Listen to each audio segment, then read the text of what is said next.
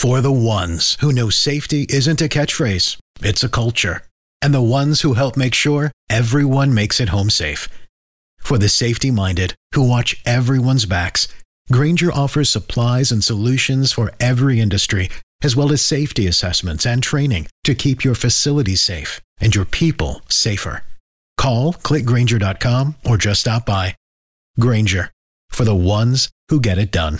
This episode brought to you by Progressive. Most of you aren't just listening right now. You're driving, cleaning, and even exercising. But what if you could be saving money by switching to Progressive? Drivers who save by switching save nearly $750 on average. And auto customers qualify for an average of seven discounts. Multitask right now. Quote today at progressive.com. Progressive Casualty Insurance Company and affiliates. National average 12 month savings of $744 by new customers surveyed who saved with Progressive between June 2022 and May 2023. Potential savings will vary. Discounts not available in all states and situations. This is Bleav in Georgia Dogs podcast on the Bleav Podcast Network. It's time to awaken an entire nation. I'll be your dog till I die. Between the hedges, looking fly. 90,000 in the stands, I'ma do my dance, make it look fine. Coach put me in the game. UGA, yeah, the name. Yeah, the offense gon' turn up, but the defense gon' win us the game.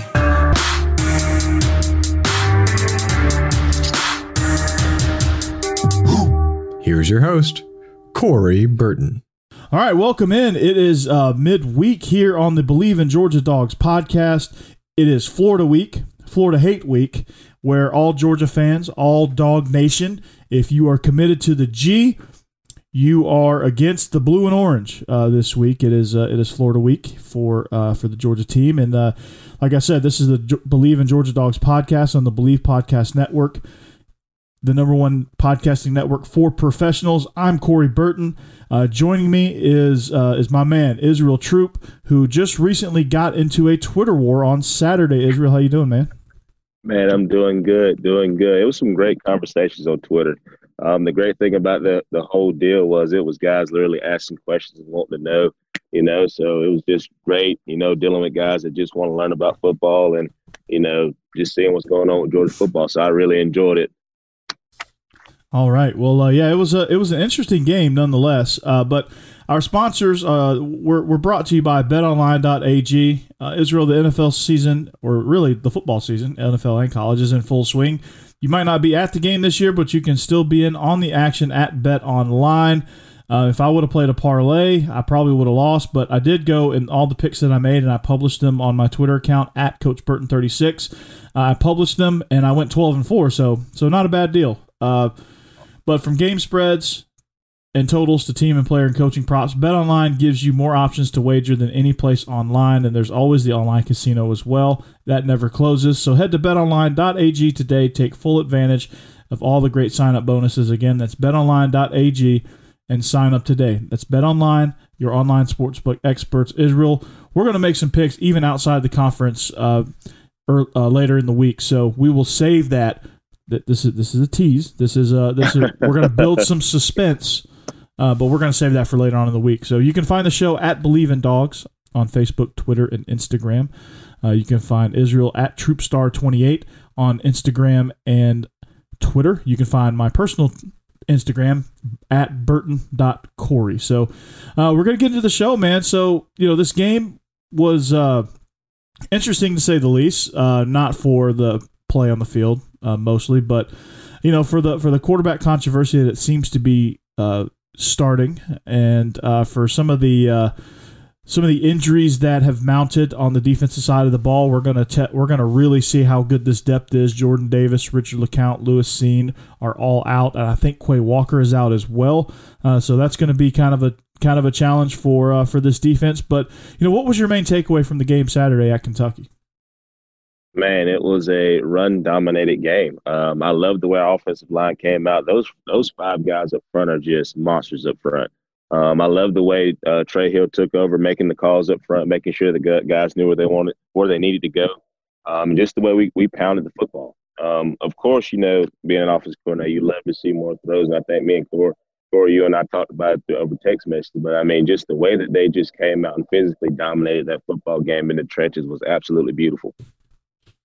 Yeah, it's what needed to happen with that offensive line. They needed to get some confidence, and I think a lot of that was by design. and I think they, uh, I think Monken and, Kirby didn't know if it was going to work like that, or they didn't expect it to work like that uh, for for as long as it did. So they did what any other coach would do. They stuck with it, right? Because they were just gashing mm-hmm. Kentucky left and right uh, with Zamir White, with uh, you know Kendall Milton, you know those guys, and James Cook. They were they were just they were just gashing them, and, and so why not stay with it? And why why try to mix in some passes if you don't have to? Uh, but you know, I thought it was a great game plan. I, you know, I'm sure they had some some passes and some some throws up their sleeves and play action deals, but you know they didn't need them, and, and that was a game they yeah. didn't need them, and and so you know you get a win, you get a good tough road win um, at Kentucky. That's not an easy place to play. Stoops is a great coach. They're a few pieces away from being a really good SEC East team, uh, but uh, they're not quite there yet. And uh, Joey Gatewood was, uh, I mean Georgia's defense will make any um, well, will make a lot of quarterbacks look average. I wish they would have made Mac Jones look average, but that didn't happen. but uh, you know, what, yeah. what do you make of Joey Gatewood? I think he looked. I think he looked like a fish out of water. You know, he he looked a little nervous at times, but he looked really good at sometimes too. Um, he he's the dynamic that Kentucky needs. That that guy that can throw the football and run the football. So I think he's the quarterback of the future for them. Um, their running back impressed me a lot. I mean, the way that he was getting downfield and it was making people miss and getting those those third those third and twos, which we normally stop. You know, he was putting his head down and getting those two yards, and they were moving the chains against us uh, offensively for them. So I mean, I think Joey Gate was the quarterback of the future for the Kentucky Wildcats because he brings that extra dynamic of being able to throw the football. So now you got your RPOs and stuff that you that you can use um, that they use against Tennessee, and they're more they're more effective because now you have to realize, all right, Joey can actually throw the football Mm-hmm. You know, he's not just throwing to a wide open guy that's standing on the 20 yard line. He has he can actually read defenses a little bit. He can hurt you with his legs too. So um, I, I, was impressed with um, with how he how he managed the game and stuff like that. You know, but you can tell he, he's still nervous a little bit back there. But I think he'll get better as the season goes along. Yeah, I mean, I, I still think Kentucky has a bright future. I, I, think they're they're trending in the right direction again. They just need to add a few more pieces, and, and they're still they're still building, which is kind of scary. But uh, let's talk about quarterback play on the other side of the coin. Uh, you know, if you look at Georgia's performance, two turnovers, uh, two really bad turnovers, really. One where he, you know, I, I, guess he was trying to throw it out of bounds. I, I don't buy that. But uh, and then there was another one where again he got another pass tipped and, and picked off. It was a it was a very crucial situation where you're down in the red zone. You just reeled off two big chunk plays, one to uh, a play action to James Cook out of the backfield where he almost scored, and you you can't punch it in because well you make a lazy throw from a lazy arm slot, the ball gets tipped, picked off, and all that momentum that you could have had. I think if you score a touchdown there, Georgia wins by four touchdowns. Instead, they don't cover the spread. And yeah, it, I mean, it was, it was, it was really oh man. Oh, I mean, I don't mean to cut you off, but it was so weird to see that um, and you know, I text you. I said that throw looks so lackadaisical. It, it's mm-hmm. not even funny.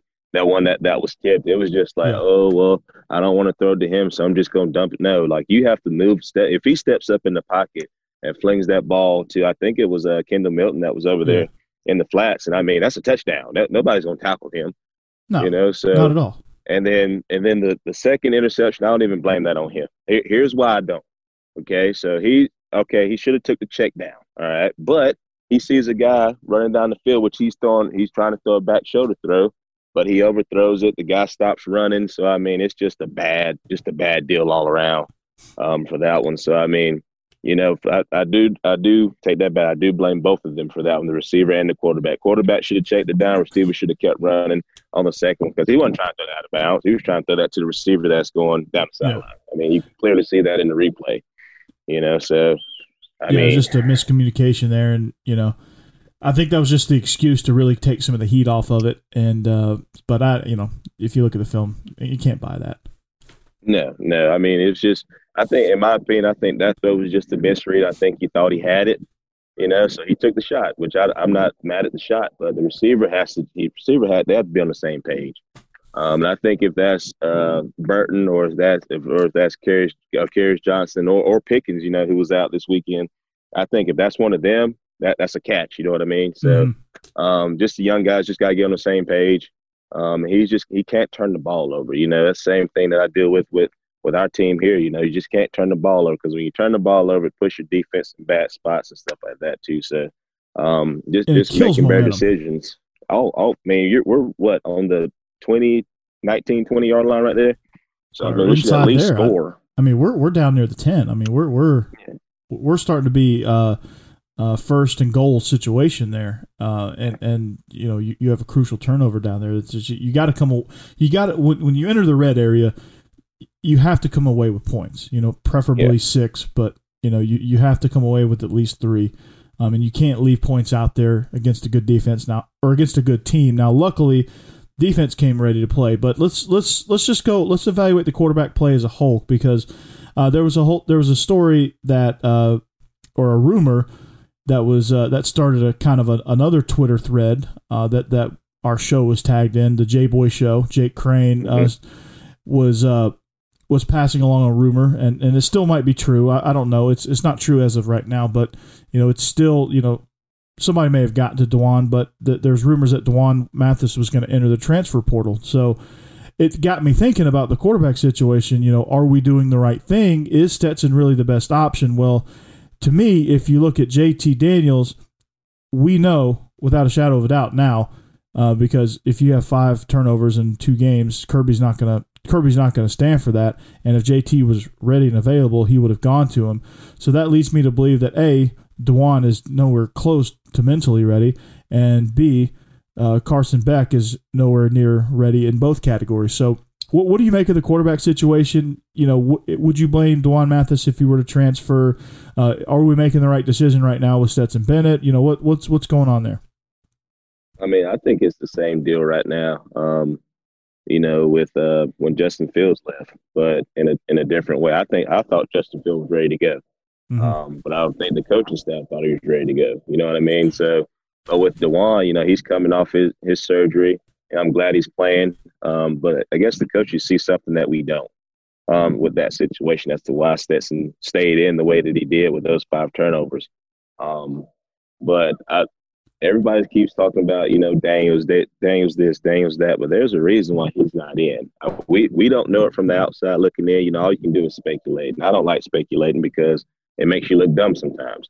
Yeah. Um, so as of right now, I I can't count on Daniels right now because I don't know what's going on with him. Um, I did see him throw a little bit um, during a commercial break. Um, they kind of showed him throwing, but there there's something going on there we don't know about. Yeah, Um, and you know, of course, we knew when Fields was there, we all knew that they're going to run the football, they're going to be conservative, and that's just how they were going to play. And Fromm was the guy to do that, you know, and that's why that's why Fields left. But I think with with Mathis, I think he needs to stay, and here's why: because next year, this year doesn't officially doesn't even count.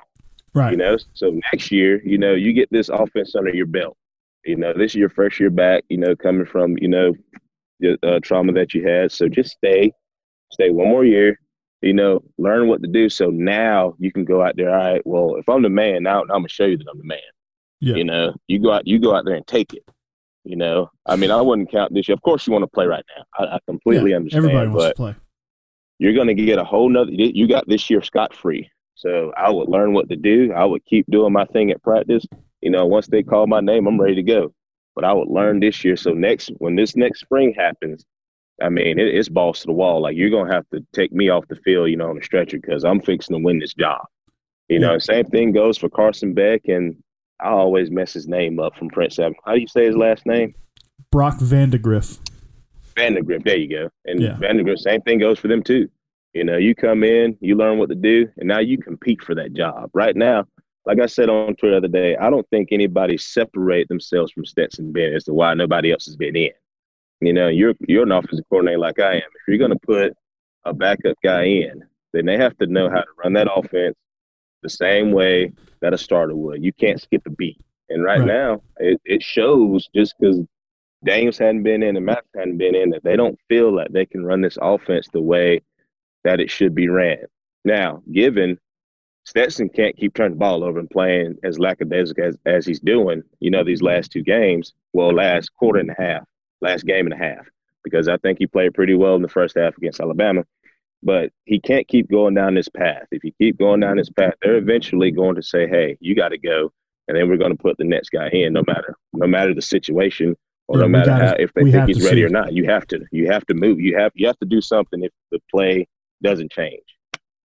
Right, and you know I, I think that you know during the bye week, I, I imagine they did a lot of uh, good versus good, and I imagine they probably threw these quarterbacks to the fire just to see what they had in practice. And you know Kirby's notorious for ramping up competition during practice, even during game week. I mean, I imagine that you know he he's going to test the waters with D'Wan Mathis just to see what he has, just in case, because you know I, I, think the leash on on Stetson Bennett is getting shorter and shorter and shorter, and it just to me it just seemed like in the Kentucky game it, it just seemed like Stetson came out and. and I don't feel like he could have cared any less if he was there or if he was, you know, at some party somewhere down in uh, at some Halloween party down in Atlanta. I mean, I, I, just I don't think he was all there. It didn't seem like he was all in like he normally is, and it just seemed like he was just kind of mentally checked out.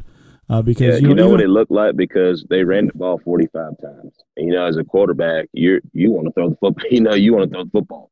You know, so if you're doing all you're doing is handling it all, handing it off, and doing reads, all this stuff, you get tired and you, your body, his body language showed really bad. That's the first time I've seen his body language just go into the tank. Even against Alabama in that second half, his body language was up, you know, and he, he was he was making his reads, making his throws and stuff, you know, just yeah. body language this Saturday. He just he knew. I guess they already told him because he knew, all right, I'm gonna just hand this ball off. Let me just get the snap and hand it off. And all right, maybe I'll get a play action throw and I'll throw it here and there. Because that tip pass looked like he could care less of where it was going. Exactly. I mean, he, he just just seemed like he was out there uh, playing backyard football with his buddies, and and so you you know you just gotta.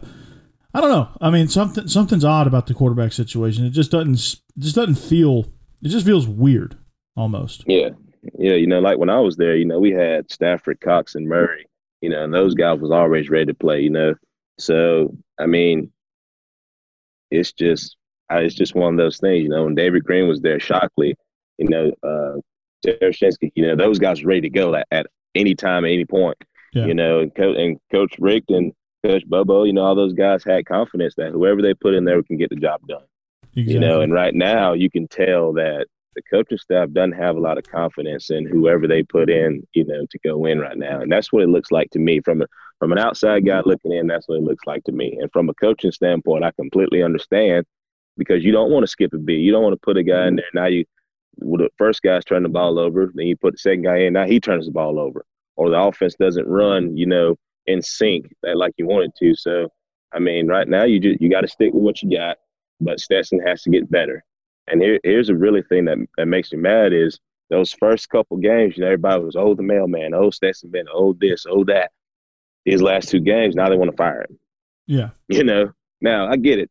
Turnovers make you mad. You know just as well as I do, mm-hmm. Corey, that when quarterback turns the ball over, you just want to go and throw a clipboard at him. You know, oh, yeah. especially the, the turnovers that we've had because they're just so lackadaisical. They're just a bad throw. Yeah. You know, misread. But that same energy you had at the beginning of the season, you know, you can't go down on him because he's he's had a, two bad games.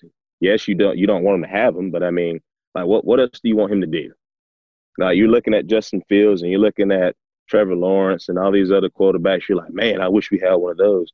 Well, we got a guy that's only lost one game against the top one of the well, the top team in my opinion right now in football right now.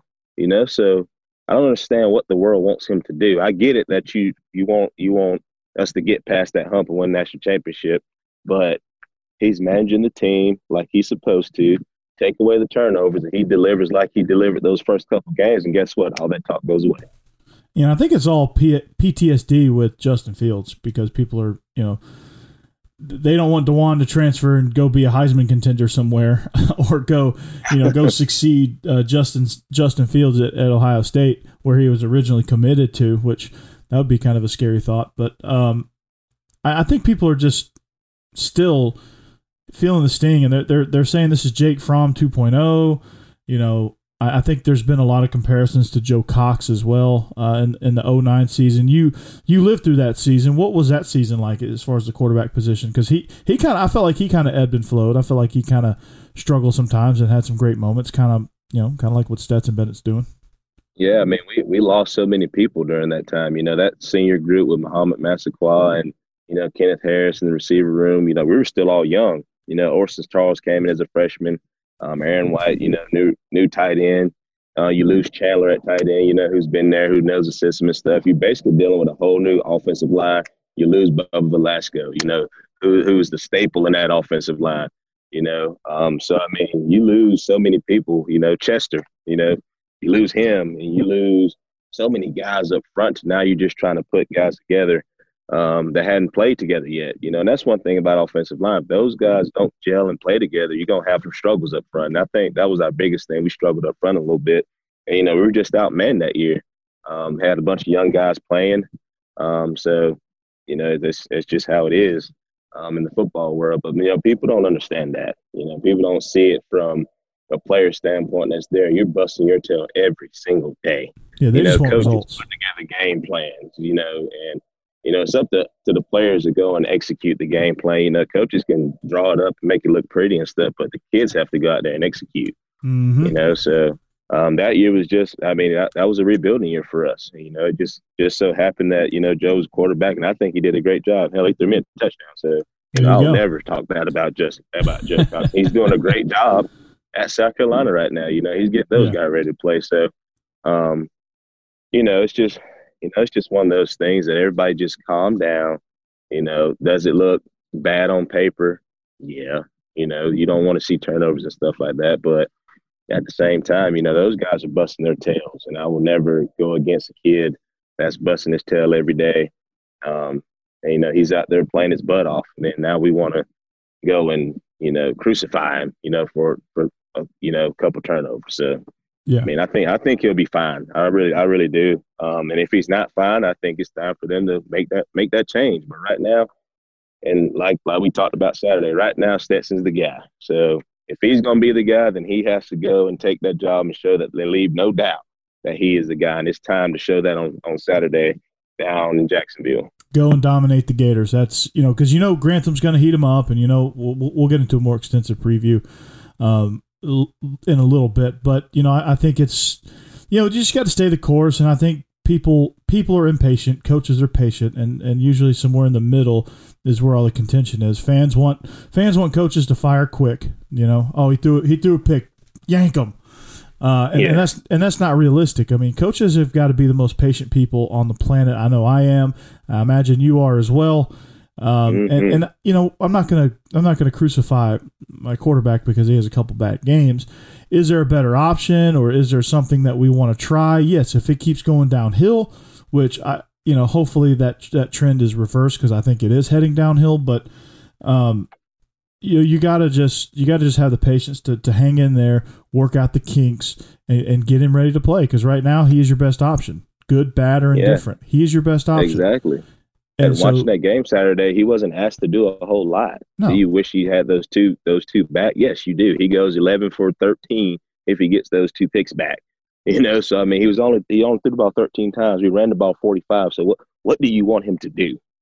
it was clear what we wanted to do. We wanted to establish the line of scrimmage, and we wanted to get out of there with as, as least injuries as, as we could, and that's exactly what they did. Forty five times to throwing the ball thirteen. yeah, exactly. what do you what, what do you want him to do? Yeah, and so what's next for this coaching staff is they've got to figure out a way to get Stetson in some throwing windows, um, and I, I think they got to do a better job of that. Um, you know, too many batted balls, so uh, you know you, you got to do something slightly. I mean, I don't. I'm not saying overhaul the offense and and become like a read option team, but you know, I, I think it's you know they, they've got to get a little bit more creative in how they move around the pocket. Maybe maybe it's just quarterback development where they they get his pocket awareness uh, some more work. Maybe it's you know you move the pocket more than you usually do. You know maybe you know I, I don't know. Maybe you teach him to drive back further from the line of scrimmage. I mean he you know I, I think he can make all the short to intermediate throws. Uh, you know you just got to do things that that they're going to put him in uh, the best position to succeed uh, as, as a short quarterback. Most definitely, and, most, and for most quarterbacks, you know, especially in his, you know, the middle of the field right is is where he needs to be. Because if you watch, all the batted balls are coming from the outside. Defensive ends and linebackers are coming from the edge and batting everything down. Mhm. You know, so give him some crossing routes across the middle of the field. You know, stuff like that. So now that arm angle is fine. You know, his he's got a three quarter arm angle, so that's fine. So he's got a crossing route or a mesh route coming across, shallow, anything. You know, that's boom, that's money. He can dink and dump in between you know, the center and guard area, you know, between A and B gap. You know, just little things like that, you know, to try to help him because or deep balls, you know, where he's got to get that arm angle up, you know, even though he threw a pick. I mean, I, I think that's a pretty good ball, you know. So, I mean, just little stuff like that. And like you said, moving the pocket, little bootlegs here and there. Because, you know, against Auburn, I mean, shoot, he, he escaped the pocket. I mean, he threw that ball to Karius Johnson for a first down. So, I mean, I mean, Kearis Jackson for a first down. So, I mean, he can do it.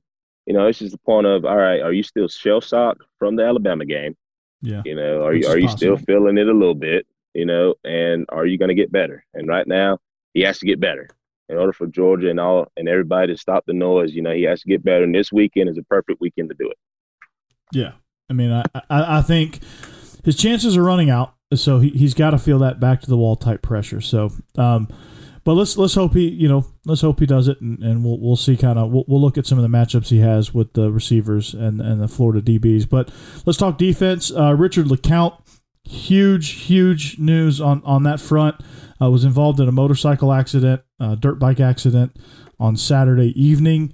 Um, not sure uh, all of the details, but uh, he was uh, he was just recently released from the hospital, um, and he is recovering. So that's really good news uh, in light of a, what was a very serious situation uh, where he was in ICU for a minute, uh, but now he's been released from the hospital and and recovering. So um, let's get him in some pads, right? No, I'm just kidding. Um, but uh, you know, you lose him, you lose Lewis Cine, so you lose your, your top two uh, signal callers back on the in the secondary. You also Jordan Davis, his arms in a sling.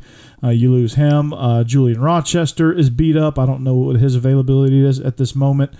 And also uh, Quay Walker was somebody that was I, I want to say he was held out uh, precautionary wise uh, so that he can heal up. But uh, so you got quite a bit of injuries on on defense we're going to see the depth. Now, luckily, he, Kirby rotated a lot of guys and rotates a lot of guys currently.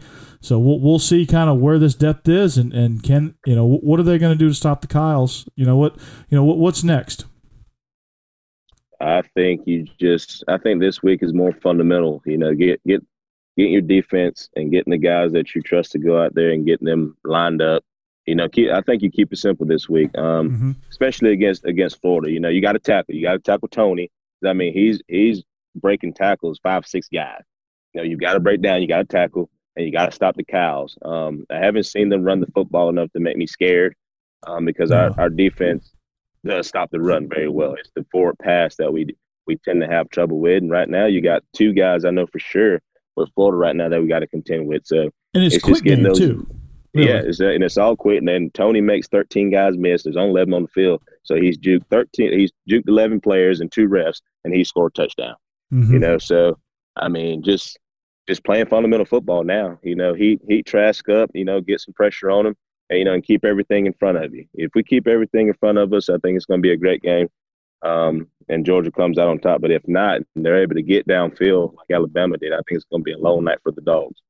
Yeah, exactly. And so, you know, looking at Florida um, offensively, I mean that that's that's the recipe, and and I think you know uh, Trevon Grimes as well is a receiver that if you ignore him, he can make you pay. So I mean they're they're explosive on the perimeter, and they're they're going to take advantage of that. So. Um, you know, you, you got to be ready for that. You got to be, you know, you're going to have to have some guys on an island uh, that that are going to step up huge. You know, obviously Stokes is going to be matched up on Toney. We'll see how that goes. Um, just be a sure tackler. Just get the guy on the ground. I don't care if he gets an extra two yards. Just get the guy on the ground uh, because the more plays you make Florida run, the more chances they have of, you know, the more chances our defense has of, of creating pressure and creating havoc. Because Azeez Ojulari, if he's good at one thing, he's good at sacking Kyle Trask, um, mm-hmm. as we mm-hmm. saw in, in last year's game. So, you know, between him and Anderson, I mean, Anderson's coming off that thing with his head on fire off that edge. I know, oh, yeah. and I'm loving every bit of it. So, you know that those guys, whether whether three down or whether they're they're four down this week, um, I think that it's going it's going to be one in the trenches this week. I think if they can get yeah. pressure on Trask, which he hadn't really had a lot, um, except for the Texas A&M game. Um, I think if if we study the Texas A&M game and see what they did to kind of slow them down, and they, they didn't they didn't stop them per se, but they slowed them down enough to where yeah. you know they forced a couple punts you know, and then as we saw, Texas A&M was able to go down and score against the defense. So I mean, I mean, it's just how do we slow down their offense with with our with our guys? And like you alluded to earlier, we rotate so many guys. I mean, we, we shouldn't skip a beat, but it's just the point of making sure those new guys know exactly where to be and make the plays when, when their when their numbers called. Yeah, it, it was like how you de- used to defend the early 2000s Lakers, you know, with Kobe Mhm. and, and Shaq. You just, you just let Kobe do his thing, right? You, you let Yep. Kobe go ahead and get his 40, 45 points, but you stop everybody else, right? So you, you focus on uh, letting Kobe score, right? Putting Shaq on the free throw line, and then shutting down and, and pressuring all of their uh, role players, which is, you know, with, with somebody like Kyle Pitts, who s- nobody's covered him yet. Uh, even what six games into the season, no one's covered him Yeah. yet.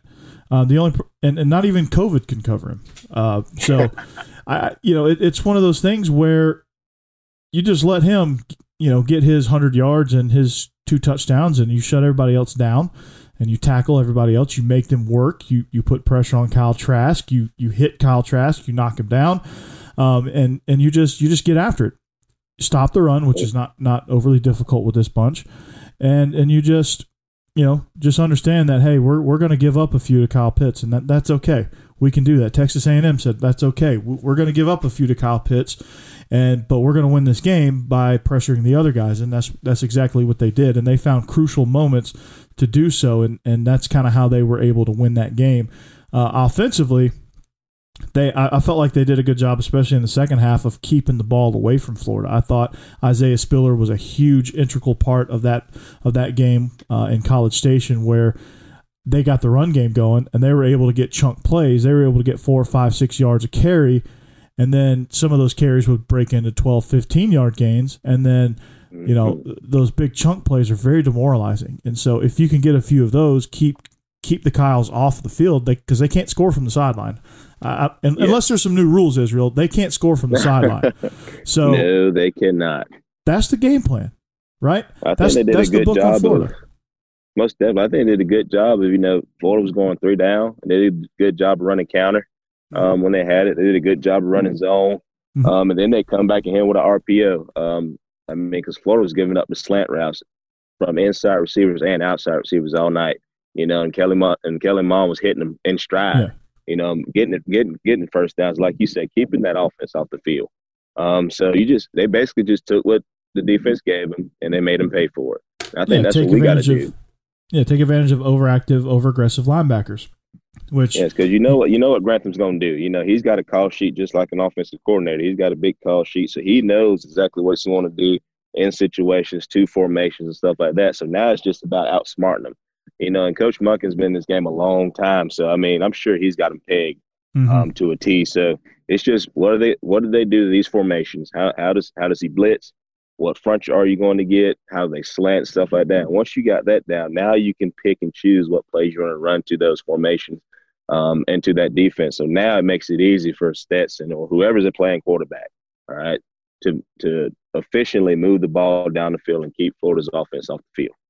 Exactly, and and so that's that's the key, man. You hit the nail right on the head. I mean, it, it's obvious you're an offensive coordinator, uh, given that breakdown. Um, yeah, you just got to take it. You know, you got to find you know search out personnel too. You know, not just uh, schemes and fronts and coverages and blitzes, but you got to find personnel as well. You got to find who are they blitzing, right? Who, who is the main guy that's coming? Who is you know who is the guy that's going to be over over aggressive on the run? Who which of the safeties is, going to be the guy that can't flip his hips and turn? What you know who is who is bad at, at these certain cuts? So so we know we're going to get you know let's just let's just give an example. We know we're going to get quarters behind this uh this this stunt where you send the defensive end to the B gap and and the and the mic Mhm. around to the to the C. You know, let's just say let's just say we get that stunt and we get quarters coverage. Well, what which safety is is going to come off his come out of his uh, quarter? Which which corner can't sustain his back pedal and can't sustain his zone? Which you know where where are the soft spots? And and you got to figure out and, and pick on certain personnel because you can pick on certain personnel in zone just just as easily as you can do in, in man. So.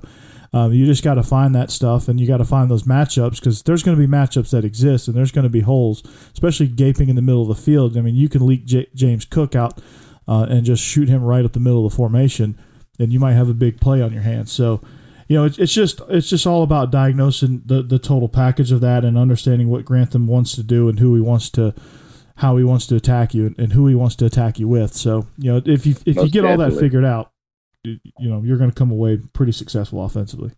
And I mean, you look at the play that Cager scored on last year. I mean, he's butt naked on a shallow route.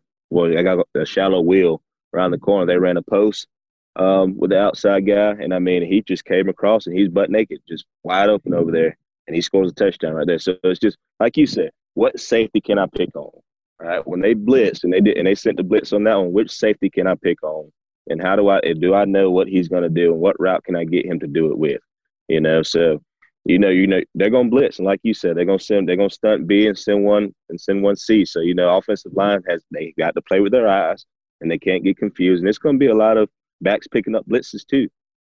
You know, um, so I mean, you just got protection has to be great, and I mean, and we just got to deliver the mail. You know, um, and and that and that's really it. Um, I don't think Florida Florida doesn't scare me. You know, it's not the days of when they had uh, Brandon Spikes and uh, Major Wright and all those guys on the back end. They look as normal as normal can get on defense. So it's a point of like you said, picking your matchups, knowing what they're going to do in situation. On third down, they're going to send six. It's automatic. That's what that's what he does. You know, now if he doesn't send six, you know they're going to play zone behind it. I hadn't watched enough Florida, but I, I, I know Coach Coach Grantham enough to know that. You know, so you know they're to play zone behind it. So how do we pick apart these zones? Um, just like we did against Auburn. That's what we did against Auburn. We picked apart the zone. They want to play zone, so we picked apart. When they come and play man, now we go over the top. So it's just different stuff like that, and especially from an offensive coordinator standpoint of picking your matchups.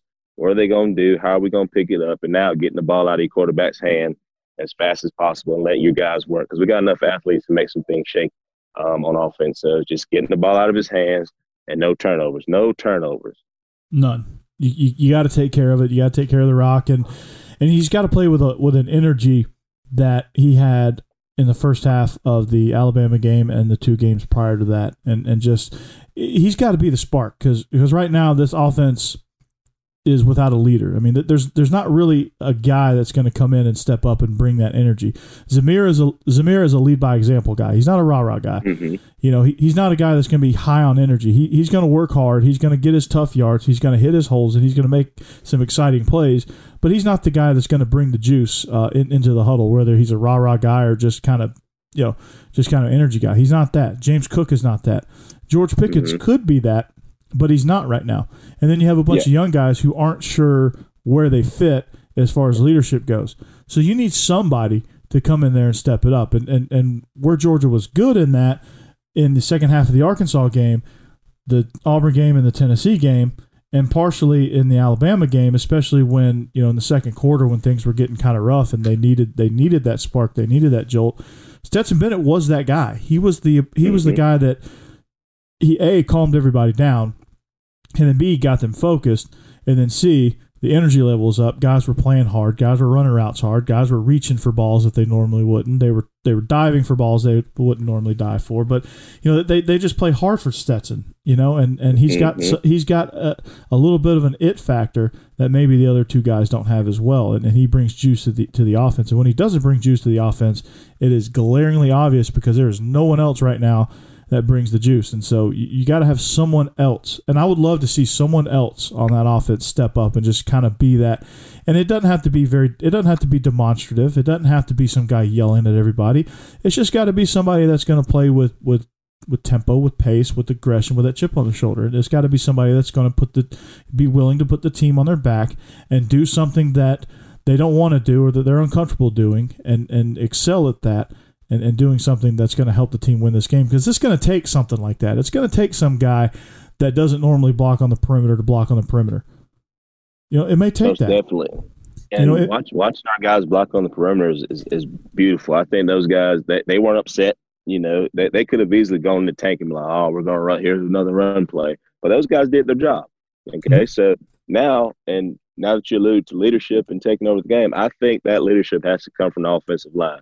Yeah. You got to think those heavy bellies do not get the credit they deserve. heavy, you bellies. know. So that's what I, that's what I call my guys. I call them heavy bellies. And then, all right, so like you said, leadership. That's come. All right, guys, listen. If I'm going out here and blocking my tail off up front, y'all got to do your job. You know. And I think that comes from Trey Hill. That comes from Ben Cleveland. You know, that comes from those guys up front. that doing their job, and you know, we we we've got to take the game over. You Yeah. know, and um, you know, I just remember being, you know, Bubba Velasquez, who's who was the center, he was the senior when I was there, and he that's what that's what he did. You know, he made sure that all the calls were made. He made sure that tempo was great. You know, and he took over the game, and then everybody kind of followed after that. You know, um, You know who was to still watch? was still a sophomore. You know, You know so that, that's what he did. Who's Yeah. that? David Andrews. Yes, He brought Yes. the juice.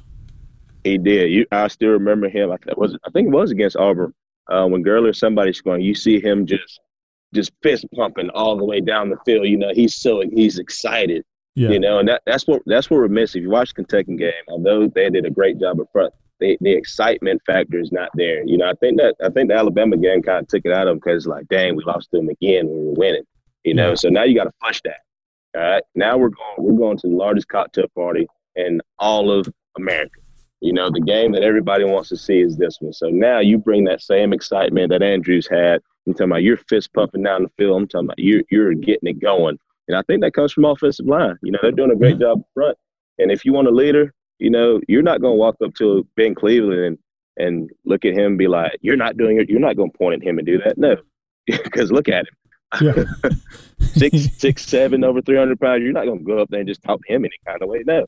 So for him, it's like, hey guys, let's go to work. You you get the most out of those guys, and it's, and he's a senior. So I mean, you know, it's guys like that that's going to have to take this game over. You know, sometimes not always a skill guy.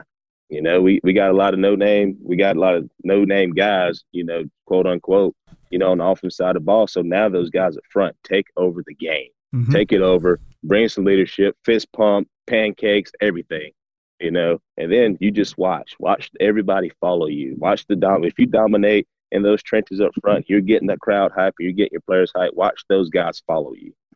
Exactly. I mean, look at the Titans. Okay, let's let's take a look at the Tennessee Titans last year. The the run that they made. They started the season before they pulled Mariota. I think they were one and four Mm-hmm. to start the season. I mean, it was ba- it was same old Titans. The Titans been pretty bad for a long time. Uh, it was like between 2008 and I think they had like one playoff year, but for the most part, they were they were always a top ten uh, draft picker, and so th- you know it, it was off to the same old Titans. It was boring. There was no energy. The offensive line was just kind of uh, the the backs were like uh, the receivers were same. I mean, there was just no excitement, no it, no no creativity, no it, no imagination, none of that stuff. No, it was just it just seemed like it was no fun. No, no one, not one soul was having fun. All right, in steps Vrabel, and you start to see some of the energy get put back into the building, right? And then I think it was Derrick Henry. You know, you bring in Taylor Lewan, you bring in Ben Jones, two very highly uh, emotional guys, two Yes. th- th- those guys bring the juice, right? And so you just watch. You, you just watch those guys, uh, and and they started having fun. They started chirping. They started having fun with each other. They you know they bonded during the the Nashville Predators playoff run where they all uh, you know had the catfish and they they drank they drank beer. They they would chug the beer and you know spike the catfish and you know all that stuff. Mhm. And you know that's a, that's a thing up here in Nashville. But you know they bonded and and they had. I mean, you watch the Titans offensive line and they genuinely have fun out there. And and that's Yes, that's kind of what sparked it. Then Derrick Henry started picking up on that. Then then you see Derrick Henry start. You know, Derrick Henry was a was a mediocre back right before he exploded in like week five last year, last season. Mhm. Right? He he was. People were fixing to call him bust, right? Because he was just a big back that tippy toed through there and would go down on first contact. Now he's a now he's a beast, right? Yes, Um, he is. and it's just all because he got this he got this swag about him. He he started. Ha- I, I think it just the energy of the offensive line started feeding off on him. Right then he started having fun. Okay, so then what happens? Well, Tannehill, who everyone's writing him off, he came in as a backup. Right, he signed a one year deal, came in as a backup last year. Okay, you know the Tannehill story, right? Um, yes. he comes in, he starts lighting it up now. Okay, so Derrick Henry's lighting it up. Now play action passes opening up. Well, now you got a tight end situation. Jonnu Smith, who's a who's a brand new player. I think he was a I think he was technically a second year guy, but you know he didn't really get a whole lot of playing time his rookie year. So he was he was essentially an extended rookie um, as, at tight end, and Delanie Walker was was injured. Now he starts making some catches. Now he starts getting some juice, and when he gets some juice, now he starts blocking in the run game because it's fun right? And then you th- then you get AJ Brown, sensational rookie. He's probably like Julio Jones light. Uh, with some of the plays that he makes uh, out of Ole Miss, he starts getting some juice. Now that carries over into this year. Now Corey Davis, who was who was a bust, is now resurrecting his career as a Titan. And then you get some guys like Adam Humphries and you know uh, Kalif Raymond, who no one's ever heard of, uh, and they start getting some juice. And what happens when you get some juice? You go on the road in the playoffs and, and beat the New England Patriots, the number one overall, or not, no, not the number one overall seed, but uh, I think they were the number two seed behind the behind the Chiefs, uh, the Ravens. Uh, you go on the road to beat those two teams, and then you go on the road to Kansas City, and you make it you make it tight uh, Yes, for a you get half. all they wanted. They wanted Yeah. all. They gave them all they wanted that first Yeah. half, boy. and it was it was a it was a dog fight and then Kansas City does what Kansas City does they they pulled away so the the the point of all of that Israel is juice right?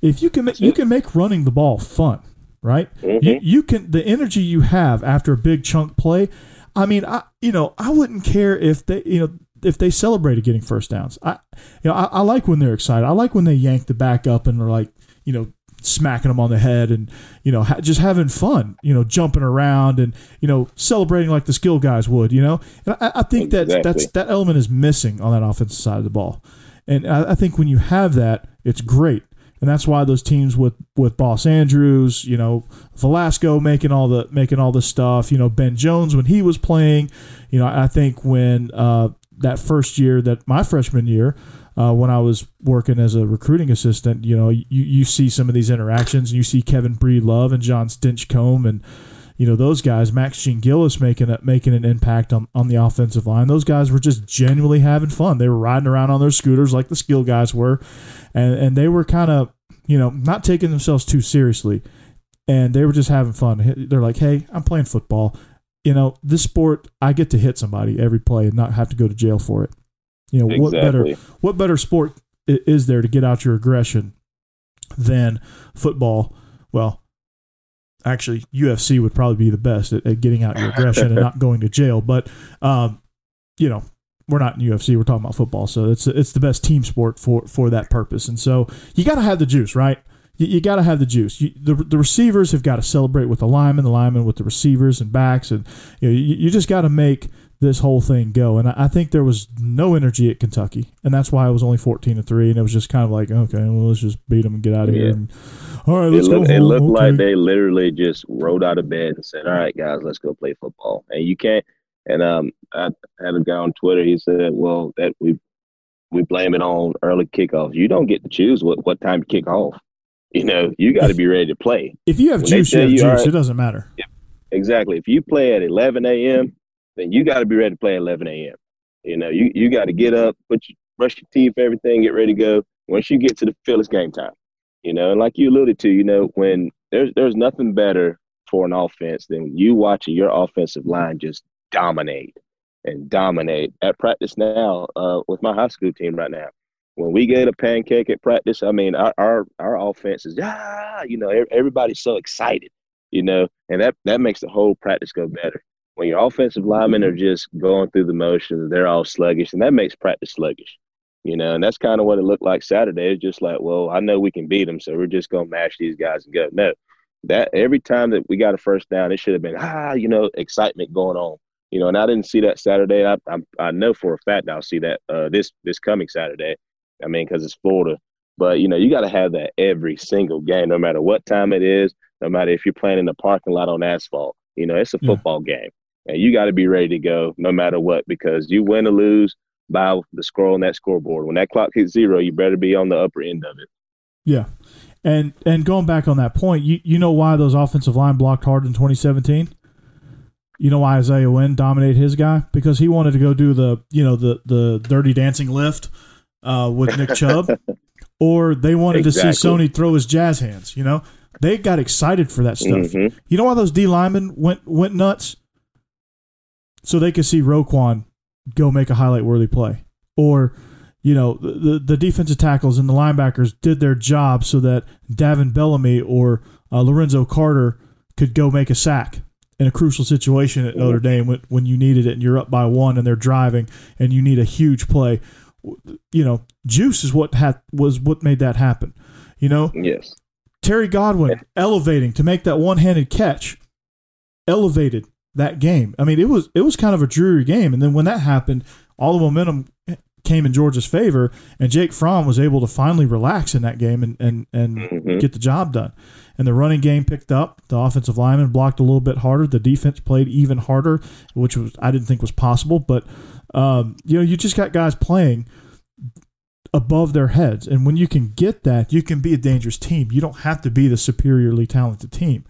I think there was there was no energy at Alabama, which is why I think Alabama was able to to come back. I mean, you see those guys; they're having fun over there, right? They're Oh, you yeah. know, and and they're not being demonstratively and disrespectful about it.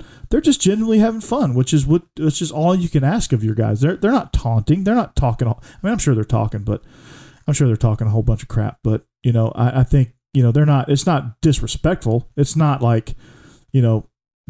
Junior Rosegreen knocks out Reggie Brown and he's barking in his face as he's laying motionless type deal. Yeah.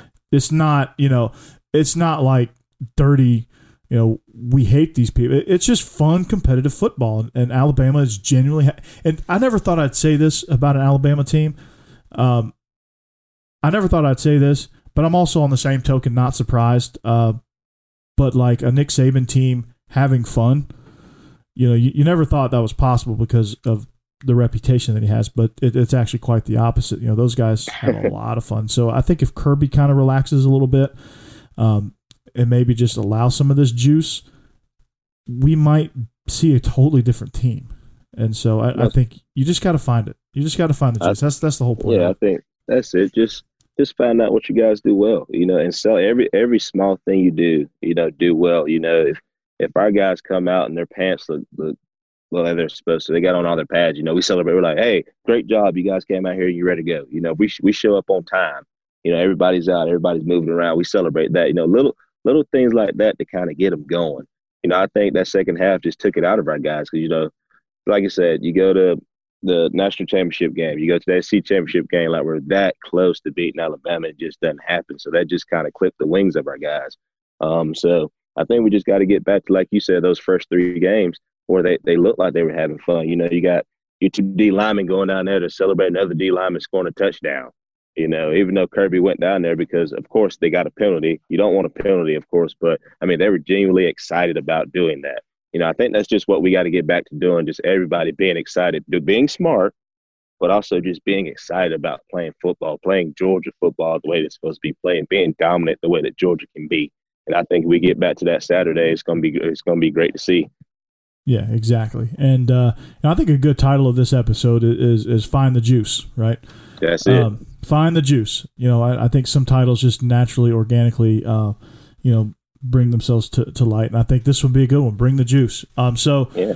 Uh, that being said, uh, that's what we got to do. We got to bring the juice. But uh, was there any games over the weekend that you know we're not going to go game by game because we're you know we spent so much time bringing the juice. Uh, we're not going to go game by game. But is there a game that really stood out to you uh, this Man, past that- weekend? the Auburn LSU game really hurt my soul watching that. I thought LSU was going to come out, you know, after riding that high. You know, I thought they kind of bounced back against South Carolina and they laid a huge goose egg um, against um, Auburn.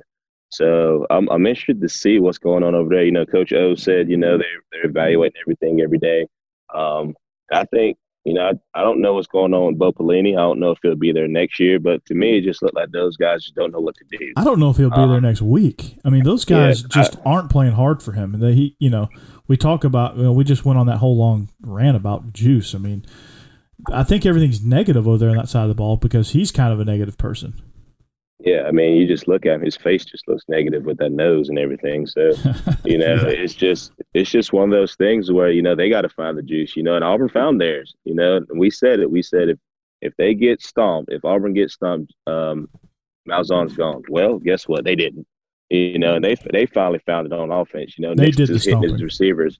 They're they're wide open. You know, Schwartz and Seth. Wi- I mean, those guys showed up and showed out you Mhm. know i mean so that game really surprised me it it didn't surprise me that auburn won you know but it did surprise me the, in the fashion of which they won they completely dominated that game i They mean the first every which couple way you could. series in the first couple of series, they had what three turnovers? Yeah. In the first half or something like that, and they Yeah, they- scored they on scored every off- single one of them. Yeah. And one of them was a pick six that got called out. So technically it was an offensive touchdown, but they scored on three turnovers.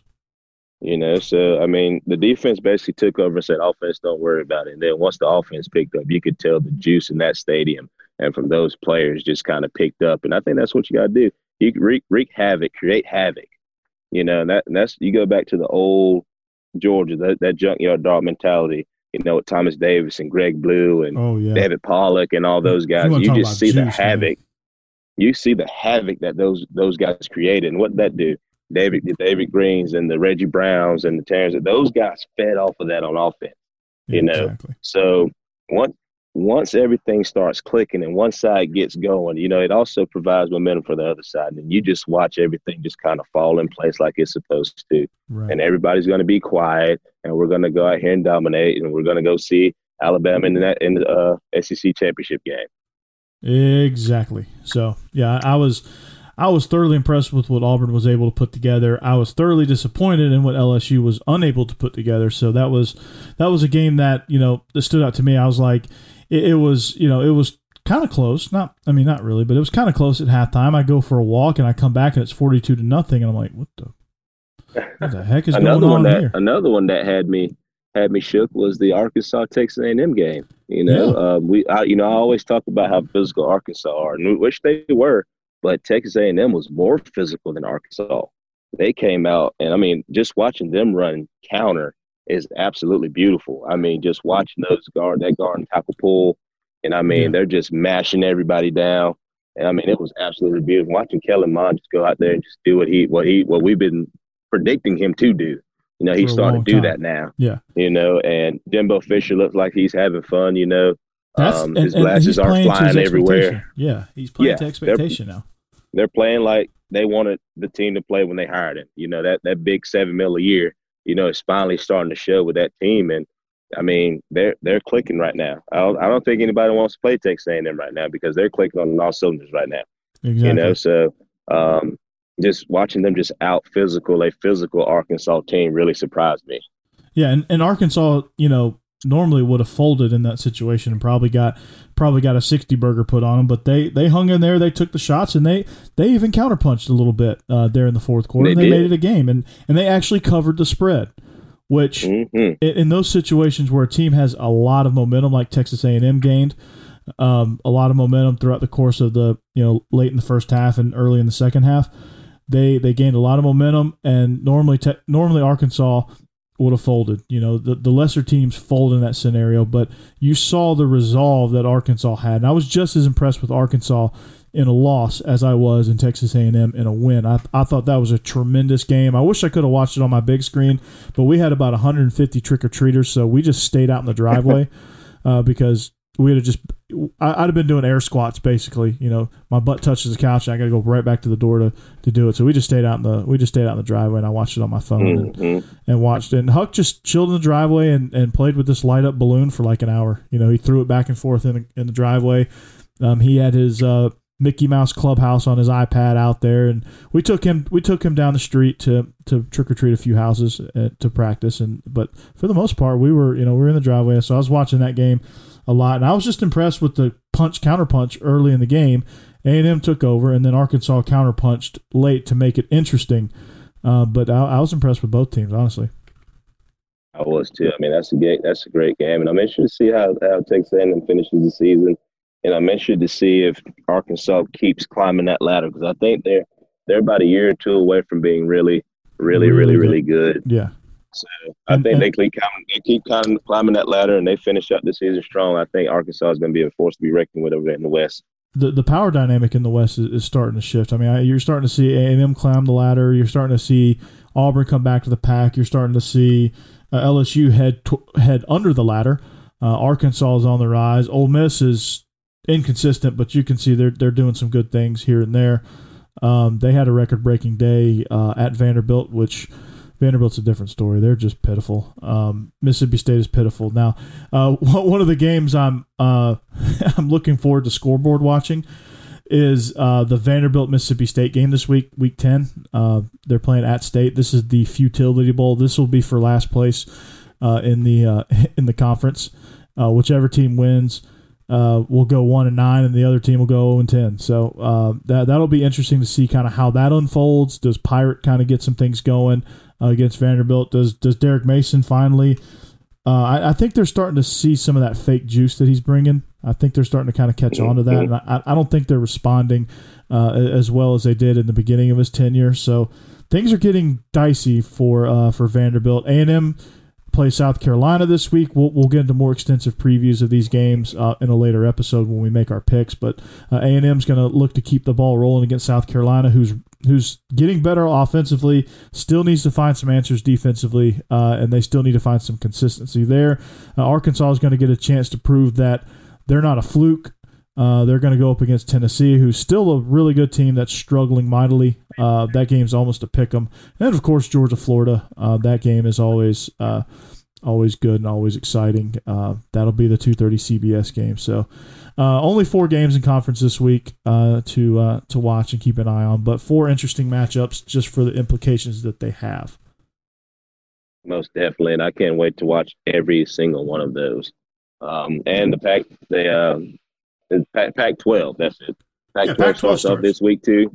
So it's gonna be it's gonna be a good weekend for football. Who wins that? Whew, I don't know. I don't know. I That's got, I true. got to do some a little bit more research on that one first. I, I'll do it before the next episode. That's for sure. Yeah. Well, so we'll we'll, we'll look at some uh, we'll look at some early uh, early odds on on Pac-12 uh, champions and stuff like that. So uh, divisional champions and, and uh, conference champions. So we'll, we'll take a look at some of the Pac-12 odds there um, as well. Uh, you know, Big Ten is Big Ten is is rolling right along. Justin Fields. Uh, you know, at this point, what does he have? You know, what does he have left to prove? Um, you know, just do it consistently, right? That's it. I mean, he's going out there. They, he's got the team on his back right now, and they're they're playing hard. They're playing very well. So um, right now, just just keep riding that wave, baby. Keep riding that wave. Keep getting better every week. And I think Ohio State's go. Ohio State wants revenge for that Clemson game from last year, and they're playing like it right now. So Yeah. um, they they look real good, and um, you know, in, in Michigan, they, I don't think they have to worry about Michigan after that debacle against Michigan Ooh, State boy. either. So Yeah. um, Talk and, I- and I know we'll talk about that, and I know we're going to definitely get into that one too, but. Yeah. Talk about a Uh, weird conference. I think Ohio State's the team to beat. I think um, it's up to them on if they want to lose or not. So, because I mean, Justin Fields is playing at a high level. He's making throws. He's making he's making throws that you know NFL QBs, you know, the Rodgers and them are making. So, I mean, he looks real good right now, and he looks comfortable right there too. I think Coach Day is doing a great job with him. Yeah, and and in any other year, he he's playing like a number one overall pick, but he just happens to be in the same draft class as, as uh, Trevor Lawrence. So, um, and that'll be a debate we have closer to draft time whether or not Trevor Lawrence should should come out if the Jets are picking number one. So we'll have that discussion uh, way down the road. But um, you know, they play Clemson plays Notre Dame. They're going to be without Lawrence again. DJ Ongolele, I think is how you say his name. I've been calling him DJ Mhm. Ukulele or whatever. Um, he he bounced back. He, he got off to got off to a rough start against BC, but I think he bounced back. Uh, it helps when you have Travis Etienne uh, doing what he does, breaking all sorts of ACC records for touchdowns and yardage. So uh, Clemson just looks to be on a roll. Uh, doesn't matter who you throw in there at quarterback. It, it, it seems that they're going to play at a high level. I mean, D- DJ was a uh, they call him the big the big Cinco. Okay, Yeah. so so so the big Cinco, well, I think was the number one. He was definitely a number one quarterback in California. I don't know if he was the number one in his signing class, uh, but he was definitely close to it. Um, but extremely talented kid. Uh, you know, obviously freshman made some freshman mistakes, and that's understandable. Mhm. Uh, but he's got a tough test against Notre Dame this uh, this weekend. So looking forward to that one. That's gonna be that. That's that's the telltale because I, I was watching. I was flipping back and forth between uh, the Georgia game and the Clemson game, and Boston College went up 28, 10, wait, 28 to ten or something like that, 20, Yeah. 13, something like that. I was like, what Yeah. in the world? I said, Yeah. I know Brent Venables is about to destroy somebody at halftime. I knew it was coming. Well, one of those Yeah, they- touchdowns was a 99 yard fumble recovery. Yeah, and I was like, "Ooh, boy, what is going on here?" So, um, and then you know they bounce back as, as Clemson does. You know they go in and I don't know what, what they give them at halftime, but they come out and they they dominate the second half and put up a big goose egg. So, um, you know that that matchup, especially not having Trevor Lawrence, um, as your quarterback going into that game against uh, Notre Dame is going to be a great one because Notre Dame, you know, now now you have a chance to beat Clemson. That's for sure. Yeah. You know, now now your odds of beating them has gone up uh, tremendously. Now you so just got to take it's gonna be it's gonna be exactly it's gonna it's gonna come down to like I say all the time, like I tell our guys, it comes down to execution. You know, you have a chance. If you execute, you win. If you don't, then you lose. And I think this is a prime opportunity for Coach Kelly to get over that hump and to finally beat a top tier team um, in the Clemson Tigers. So it's going to be a good game to watch on Saturday.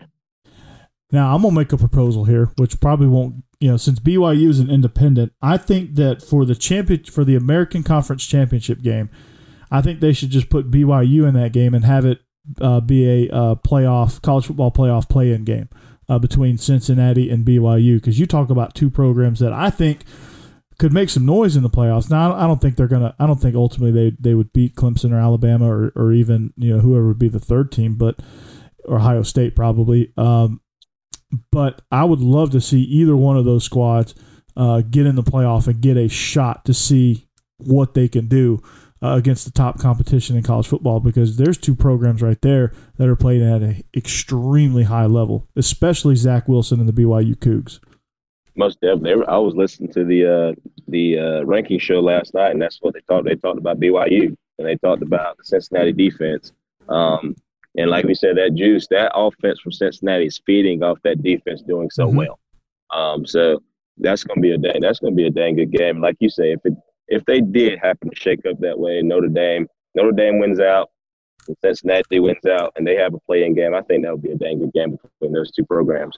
Yeah, and they, and they should. Um, I mean, it won't happen, but you know, I, I, would love to see what they could do in the playoffs because they could they could make they could make life difficult for somebody.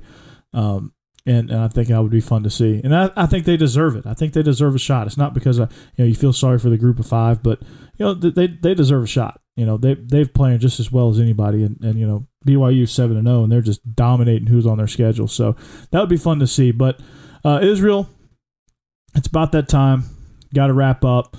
Um, you know we're, we we've we've looked back. We've brought the juice, and uh, so let's uh, let's look forward to next week uh, or this coming week, I should say, not next week, but this coming week. Uh, we'll we'll do some more extensive previews in our next episode uh, with the uh, with the college football stuff going uh, and the the SEC matchups, and, and we'll we'll actually even dive out of the conference since there's only four SEC games. We'll dive out of the conference and make a few picks for some of the games of the week as well. So, any last words? Any final thoughts? No, no, nothing for me. You know, today's my birthday, so ah, happy birthday. How Thank old are you? you? I'm 32. 32. Wow. Okay. 32. So mom, was cooking tonight. So, um, you know, it's going it's going to be a great day, and looking forward to a great region matchup this this coming Friday for our Valiant football team. Um, get back on the winning track. Um, and then, like I said, you know, you never know how it shake up. Right now, we win the last three, we win the region. So, you know, one game at a time, maybe one game at a time. So we've had two great days of practice. I mean, our guys have come out and they've been fired up and they're ready to go. They realize what's in front of them. Um, exactly. So, um, you know, just looking forward to this week and looking forward to Saturday and watching some great football games. Well, absolutely, man. I can't wait. So, uh, want to wish you a happy birthday. Now you're really making the naming of the show uh, difficult with, with, it being your birthday and, and the fact that we had a long discussion about bringing the juice. Um, but for Israel uh, and his 32nd birthday, uh, I'm Corey Burton. This is Bleav in Georgia Dogs podcast on the Bleav Podcast Network. Thanks to our sponsor, betonline.ag. If you want to join them and sponsor the show, by all means, get in touch with us. We will definitely accommodate you in that regard. Follow us at Bleav in Dogs, uh, at Troopstar28, at Coach Burton36, and at Burton.Corey um, on social media Instagram, Facebook, and Twitter. Find us anywhere you find your podcast, wherever you listen to your podcast. You can find us, rate us, review us, uh, subscribe. Most importantly, and and and let's uh, let's build the uh, Bleav in Georgia Dogs nation. So uh, for Israel, I'm Corey Burton. I want to wish you uh, want to wish you a, a, happy birthday. Hope it's a great one. Hope you have a great Wednesday. And uh, with that being said, as always, go dogs. Go dogs. Everybody be safe. This is the story of the one. As head of maintenance at a concert hall, he knows the show must always go on. That's why he works behind the scenes, ensuring every light is working, the HVAC is humming, and his facility shines. With Grainger's supplies and solutions for every challenge he faces, plus 24 7 customer support, his venue never misses a beat. Call clickgrainger.com or just stop by. Granger, for the ones who get it done. You know, when you're listening to a true crime story that has an unbelievable plot twist that makes you stop in your tracks? That's what our podcast, People Are the Worst, brings you with each episode. I'm Rachel. And I'm Rebecca. We're identical twins who love true crime cases that make you say, didn't see that coming, and we hate the people responsible for them. Listen to People Are the Worst now on Apple, Spotify, or wherever you get your podcasts.